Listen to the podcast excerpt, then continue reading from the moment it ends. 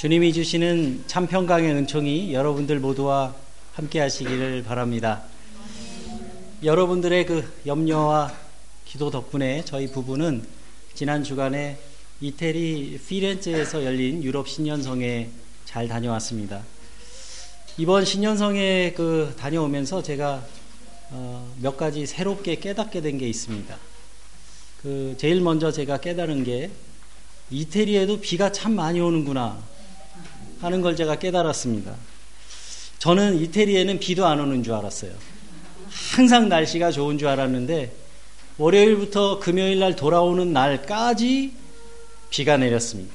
근데 그냥 보통 비가 아니고 그 우리나라 한국의 그 여름에 내리는 장마비 같은 장대비가 월요일부터 금요일까지 계속 내려서 어, 돌아오는 날 그 뉴스를 공항에서 보니까 어, 결국은 홍수가 났더라고요. 그런 주간에 어, 이태리를 다녀왔습니다. 비가 하도 와가지고 그 날씨 지도를 좀 봤어요. 그랬더니 우리 그 마우로 그 홈타운이 어딘지 아세요? 그 이태리의 그 구두 굽 뒤에 바로 위에 바리 인근인데 거기에만 해가 딱 나고요. 나머지 전체 지역은 아주 홍수가 날 정도로 엄청난 비가 아, 내렸습니다. 그래서 제가 또 하나 아, 깨닫게 된 것은 야 우리가 살고 있는 곳은 그래도 좀 날씨가 좋은 편이구나. 그걸 또 깨달았습니다. 여름에도 너무 무덥지 않고 또 겨울에도 너무 춥지 않아서 참 살기 좋은 곳이구나. 이런 생각을 제가 하게 됐습니다. 여러분들도 그렇게 생각하십니까? 안 겪어봐서 모르시죠? 그 비를 맞아보셨으면 그렇게 생각하셨을 거예요. 여러분, 하나님이 은혜를 그 주실 때는 어떤 놀랍고 쇼킹한 사건을 통해서 은혜를 주시는 게 아니더라고요.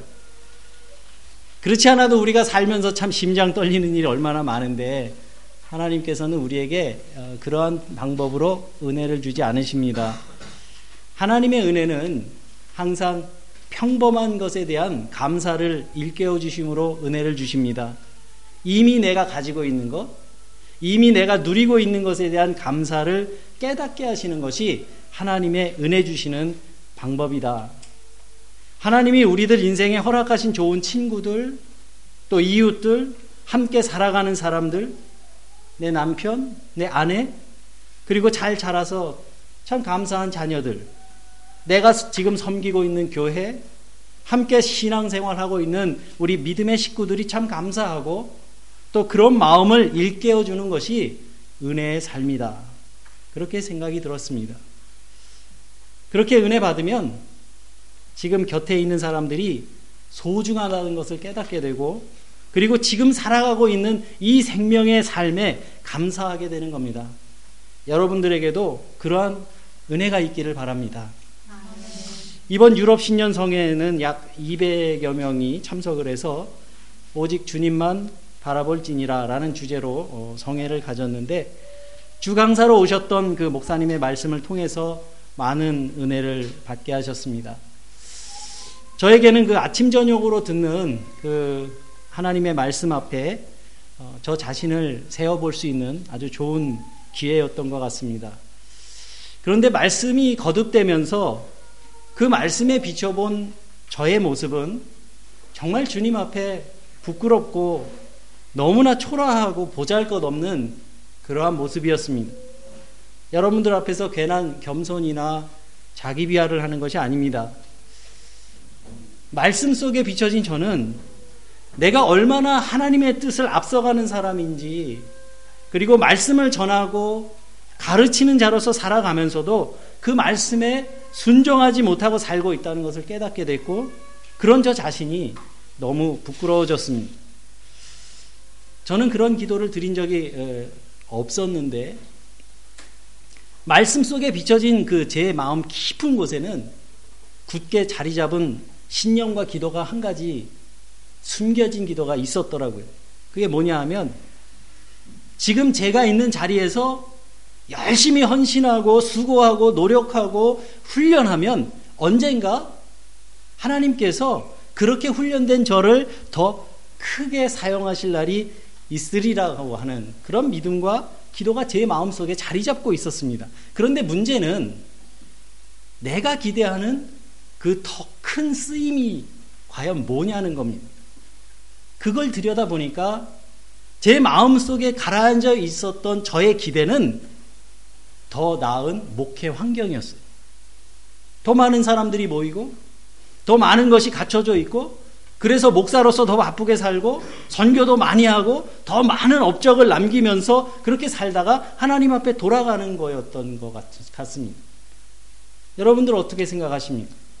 목사가 그런 꿈 가질 수 있는 거 아닌가? 뭐 그렇게 생각되시죠? 그런데 저는 이번에 그런 저의 생각이 하나님 앞에서 얼마나 교만하고 하나님의 뜻에 어긋난 생각이라는 것을 깨닫게 됐습니다. 우리들은 하나님의 일에 헌신한다고 할 때 너무나 쉽게 내가 바라고 원하는 일이 하나님의 일이라고 믿는 경향이 있습니다. 그래서 우리가 기도도 하고 그러는 건데 그런데 우리들이 신앙생활하는 궁극적인 목적이 뭐겠습니까? 우리의 신앙생활의 목표가 뭔가를 얻기 위한 것일까요?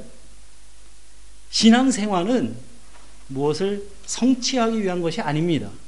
우리가 신앙생활하는 목적은 믿음 안에서 살기 위한 것이 되어야 합니다. 다른 말로 하면 성취가 아닌 변화된 삶을 살아가는 것이 믿음의 삶이라는 말씀입니다. 그리고 세상과 다르게 사는 겁니다. 하나님 앞에 세워진 사람으로 변화되기 위해서 신앙생활 하는 거라는 말씀입니다. 더 풍요로워지고 더 높아지고 더 오래 살기 위해서 신앙생활 하는 게 아니라는 말씀입니다. 그렇죠? 여러분 무언가를 성취하기 위해서 믿는 것은 미신입니다. 여러분 하나님께서 우리에게 바라시는 것은 얼마나 크고 위대한 일을 했느냐가 아니에요. 성경 어디에도 그런 말씀이 없습니다. 그런데 하나님께서 저와 여러분들에게 바라시는 것은 위대한 그런 종의 모습이 아니라 어떤 모습일까요? 착하고 충성된 종의 모습입니다. 하나님께서 우리를 보내신 곳에서 오늘 우리가 예배 전에 함께 찬양한 것처럼 하나님이 부르신 곳에서 얼마나 착하고 충성되게 살았느냐. 그래서 우리가 하나님 앞에 서게 됐을 때 하나님이 우리에게 물으실 물음은 너 얼마나 위대한 업적을 남기고 왔느냐? 너 무슨 일을 이루고 왔느냐? 그것이 아닐 겁니다. 너 뭐 하다 왔니? 이렇게 물으실 겁니다. 여러분들은 하나님 앞에 서는 순간 그 시간에 어떤 말을 듣게 되기를 소망하십니까? 얘야 잘했다. 너는 나의 착하고 충성된 종으로 살았구나. 그런 칭찬의 말씀을 듣고 싶고 또 하나님이 우리를 보내시며 내가 너희들 때문에 정말 참 행복했다. 이런 말씀을 들을 수 있으면 참 좋겠다 하는 그런 마음의 소망을 제 안에 품게 됐습니다. 복음서에 보면 깊은 믿음으로 예수님을 놀라게 한 사람들이 덜어 있었습니다. 많지 않았기 때문에 덜어 있었다고 말씀드리는 겁니다. 그리고 그들의 공통점은 대개 유대인이 아닌 이방인, 구계자들이었습니다. 귀신 들린 딸을 고쳐달라고 주님 앞에 나와 엎드렸던 가나안의 여인이 그랬습니다. 이 여인은 유대인들이 멸시하던 이방 여인이었습니다. 그리고 누가복음 17장에 보면 문둥병자 열 사람이 예수님에게 고침을 받는데 그 중에 한 사람이 치유받고 돌아가는 길에 예수님께 돌아와서 하나님께 영광을 돌린 그 사마리아 사람이 그랬습니다. 그리고 오늘 본문의 주인공인 이 백부장, 백부장이 그렇습니다. 모두 유대의 순수 혈통이 아닌 이방인들이었습니다. 어느 날 예수님께서 가버나움에 들어가셨을 때 한 백부장이 그 앞에 나와서 간청하며 말합니다.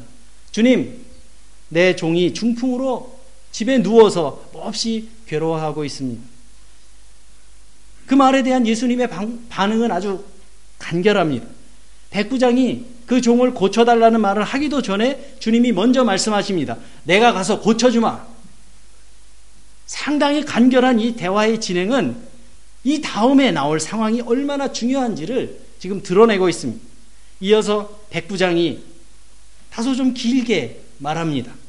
주님, 저는 주님을 집으로 모실 만한 자격도 없는 사람입니다. 그저 한마디 말씀만 해주시면 제 종이 나을 것입니다.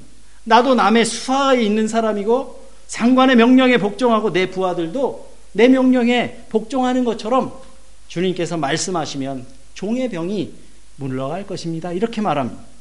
여러분 어떻게 보면 이 백부장의 믿음은 정말 그 막무가내의 믿음이라고 이렇게 우리가 생각할 수도 있겠지만 예수님은 그런 그의 아주 철저한 믿음에 놀라워하셨습니다. 그래서 주님은 그 백부장을 신앙의 모범으로 사람들 앞에 내세우고 계신 겁니다. 복음서의 기자인 마태는 이 백부장의 순수하고 절대적인 믿음을 통해서 이 이야기를 읽고 있는 어쩌면 타성에 젖어 있는 우리들을 부끄럽게 하고 있습니다. 그렇다면 이런 철저한 믿음의 사람이었던 백부장의 모습이 오늘 우리의 삶을 비춰주는 거울이 될까 한번 생각해 보겠습니다. 이 백부장은 공감의 능력이 뛰어난 사람이었습니다. 이 공감의 능력이라고 하는 것은 다른 사람 앞에 자기를 열어놓은 상태를 의미합니다. 공감이라고 하는 그 말은 영어로 sympathy라고 하는 말이 있는데 이와 비슷한 말이 있어요. 감정이입이라는 말이 있습니다. 엠파티라고 하는 단어가 있는데 이 둘은 서로 다릅니다. 그러니까 우리가 예를 들어서 드라마를 보면서 눈물을 흘리고 이런 거는 감정이입에 속합니다. 그런데 이 공감하는 것과 감정이입의 어, 한 가지 다른 점이 있는데 그거는 공감할 줄 아는 사람은 그 사람의 어려운 문제를 해결하기, 해결해주기 위해서 그 상황에 개입한다는 점에서 다릅니다. 그래서 감정이입은 쉽지만 공감한다는 것은 그렇게 쉬운 일이 아닙니다. 그런데 오늘 이 백부장은 공감할 줄 아는 사람이었습니다. 그런데 하나님을 믿는 사람이냐? 아니냐? 그것을 가름하는 기준은 그가 다른 사람의 아픔에 공감할 줄 아는 사람이냐? 그렇지 않은 사람이냐 하는 데 있습니다. 믿는다고 하면서도 자기만 아는 이기적인 사람들은 얼마든지 많습니다. 그런 사람들의 특징은 기도도 자기만 위해서예요.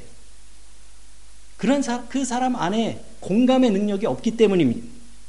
제가 고등학교 때 교회 학교에서 선생님이 하신 말씀 중에 생각나는 어, 말이 한마디 있었어요. 어느 날 선생님이 그러시는 거예요. 크리스찬은 아침에 신문을 탁 펼쳤을 때 나와 아무 상관없는 사람들에게 일어난 일을 바라보면서 안타까워하고 눈물 흘릴 수 있는 사람이어야 한다. 설령 그게 지구 반대편에서 일어난 일이라고 할지라도 마찬가지다. 그런 이야기를 제가 고등학교 때 선생님에게 들었어요. 저는 그때는 그 말씀이 무슨 뜻인지 잘 이해를 못했습니다. 그런데 저에게는 상당히 신앙적인 충격을 주었던 말씀이었던 것 같습니다. 그때 그 이야기가 아직도 저에게 생각이 납니다. 그 선생님의 말씀은 공감의 능력에 대한 얘기, 얘기였던 것 같습니다. 그런데 우리가 왜 그렇게 살아야 합니까? 예수님이 그렇게 사셨기 때문입니다. 예수님께서는 그런 공감의 능력이 뛰어나셨습니다. 늘 병들고 가난한 사람들을 보면 마음 아파하시고 긍휼히 여기셔서 그들을 위해 기도해 주시고 위로해 주셨습니다. 백부장은 자기 종의 고통을 자기 자신과 무관한 일로 생각하지 않았습니다. 그의 고통을 덜어주기 위해서 자기가 할 수 있는 일을 최선을 다해서 다 한 사람입니다. 그래서 예수님 앞에 나와 간청하는 일도 마다하지 않았습니다. 그런 의미에서 이 백부장은 따뜻한 심장을 가진 공감의 사람이라고 말할 수 있습니다. 그에 반해서 우리는 어떤 사람을 타락한 사람이라고 말합니까? 세상에서는 도덕적으로 파탄 지경에 이른 사람들을 그렇게 부릅니다. 술 취하고 마약하고 범죄하고. 그런데 영적인 타락은 좀 다릅니다. 하나님과의 관계를 상실한 상태를 성경에서는 타락이라고 말합니다. 그리고 주변에 있는 사람들의 아픔에 공감하지 않는 것, 내 주변에 있는 사람들의 외로움에 함께하지 않는 것, 이런 것들을 영적인 둔감이요, 타락이라고 성서는 그렇게 말하고 있는 겁니다.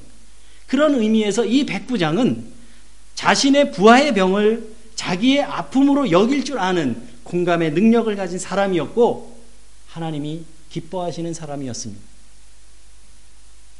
그리고 이 백부장은 단순하고 소박한 믿음의 사람이었습니다.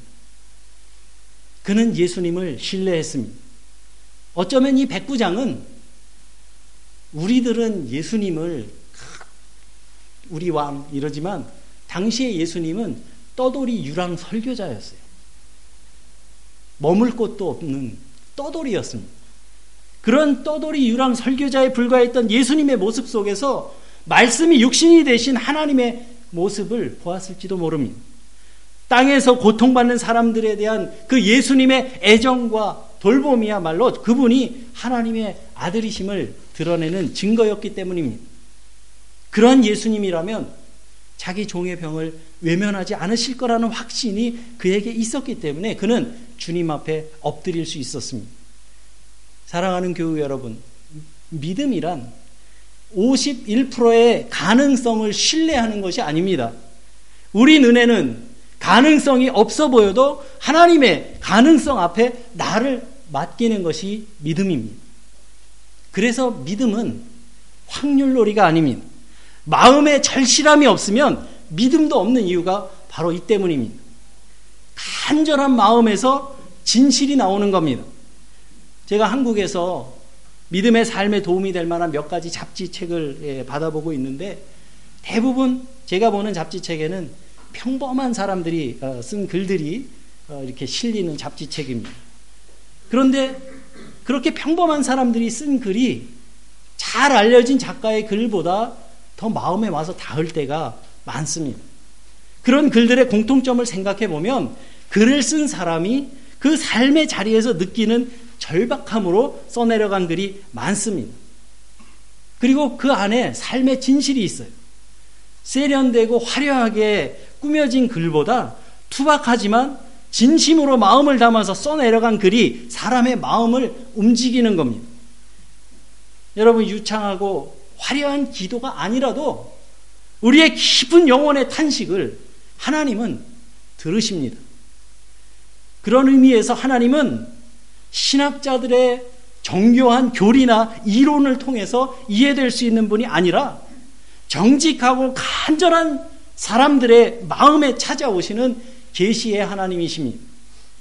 하나님의 자비하심과 하나님의 선하심에 온전히 의지하는 사람들이야말로 깊은 믿음의 사람들인 겁니다. 나는 주님을 내 집에 모실 만한 자격이 없습니다. 그저 한마디만 말씀해 주십시오.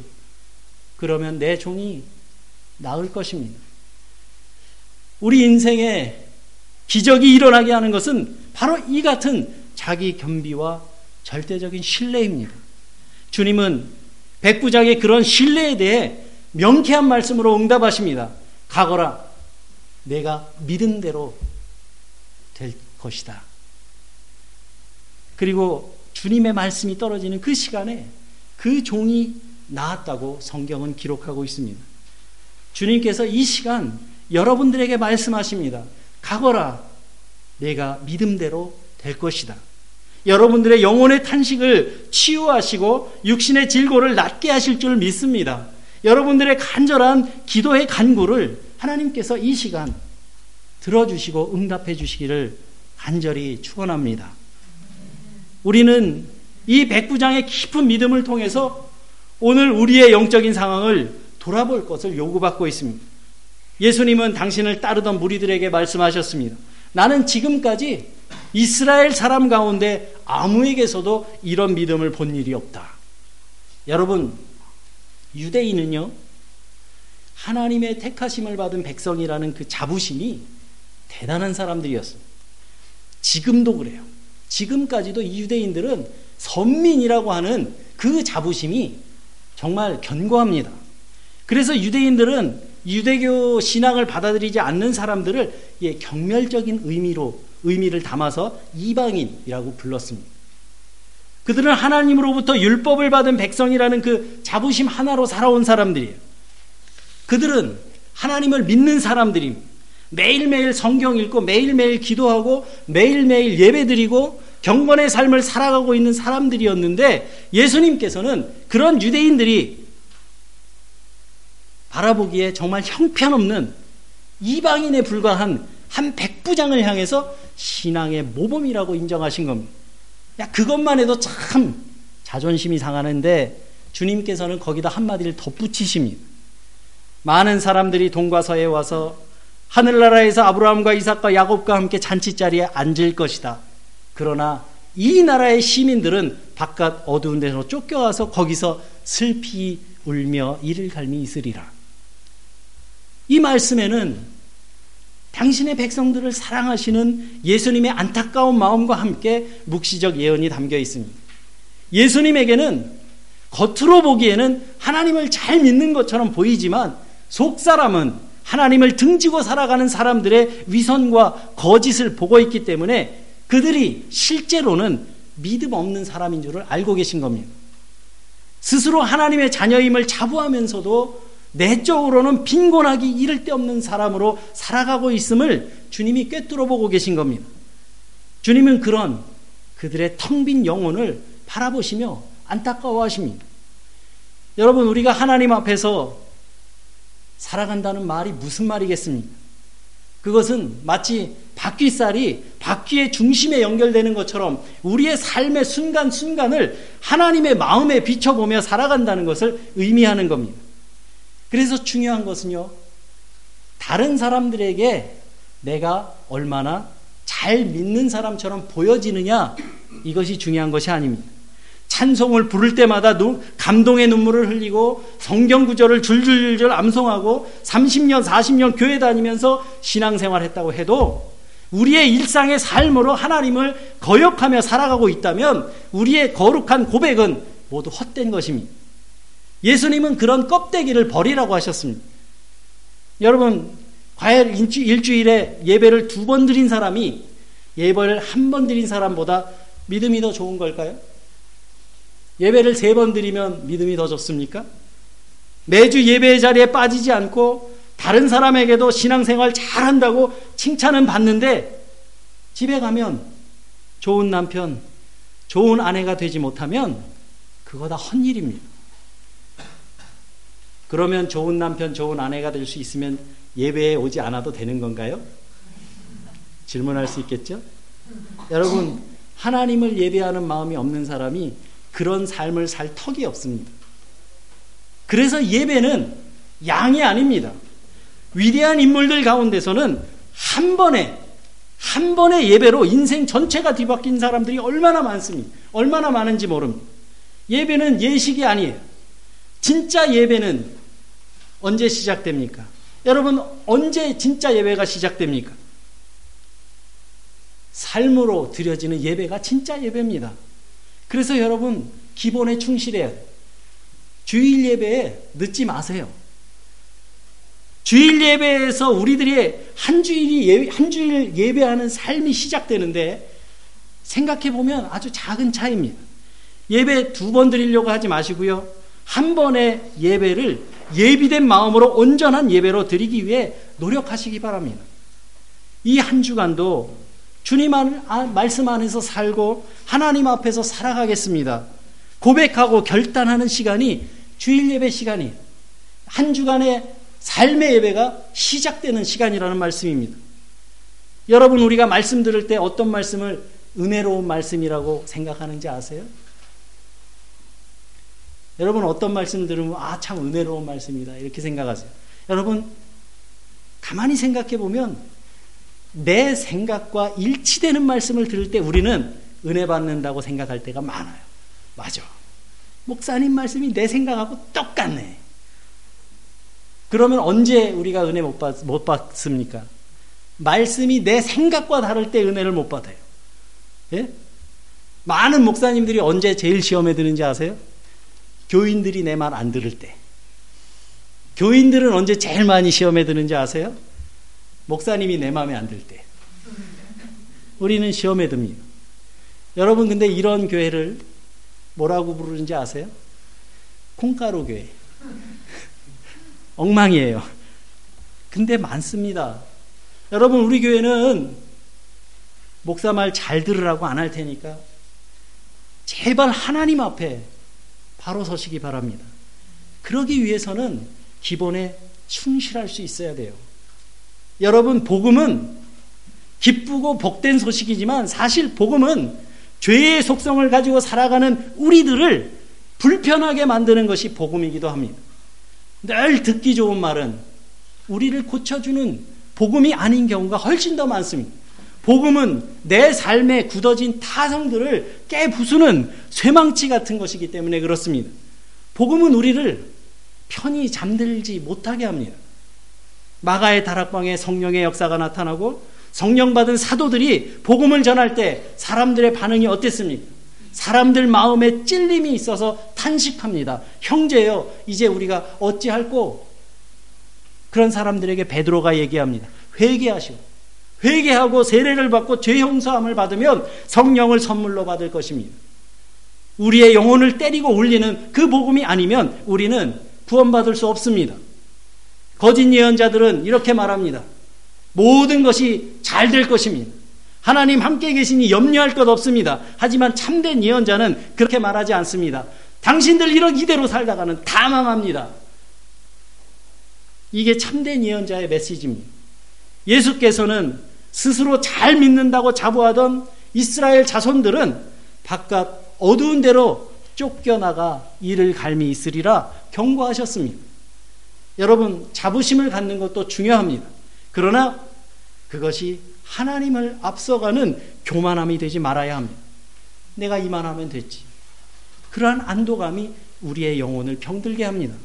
그래서 이웃에 대한 깊은 공감이 없는 신앙은 죽은 신앙입니다. 나 혼자 만족하는 그런 신앙 없습니다.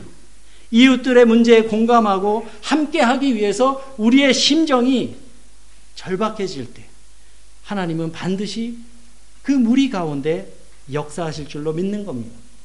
우리들은 무능하지만 그러한 예수 그리스도의 심장을 가지고 우리의 발걸음을 옮기기 시작할 때 주님의 능력이 우리를 이끌어 주실 것임을 우리가 믿어야 합니다. 여러분, 우리가 살아가는 이 시대가 어떻습니까? 참으로 무정한 시대입니다. 이런 시대에 하나님이 우리를 부르신 까닭이 뭐겠습니까? 사람과 사람 사이에 그리스도의 사랑으로 다리를 놓아 소통케 하고 정말 우울한 이런 시대에 하나님을 믿는 자들의 기쁨을 알게 하고 기쁨과 감사의 축제를 벌이라고 우리를 불러주신 겁니다. 이 마음으로 사는 사람들이야말로 하나님을 기쁘시게 하는 사람이요. 언젠가 주님 앞에 섰을 때 잘하였다. 착하고 충성된 종이라 칭찬 듣는 일꾼이 될 것입니다. 다시 한번 우리 유로룩스의 교우들이 주님을 향한 신뢰와 믿음으로 이웃들과 함께하는 자리로 한 걸음씩 나아가서 참된 믿음의 삶으로 주님을 섬기며 주님의 사랑 안에 살아가시는 여러분들이 되시기를 주님의 이름으로 간절히 기원합니다. 함께 기도하시겠습니다.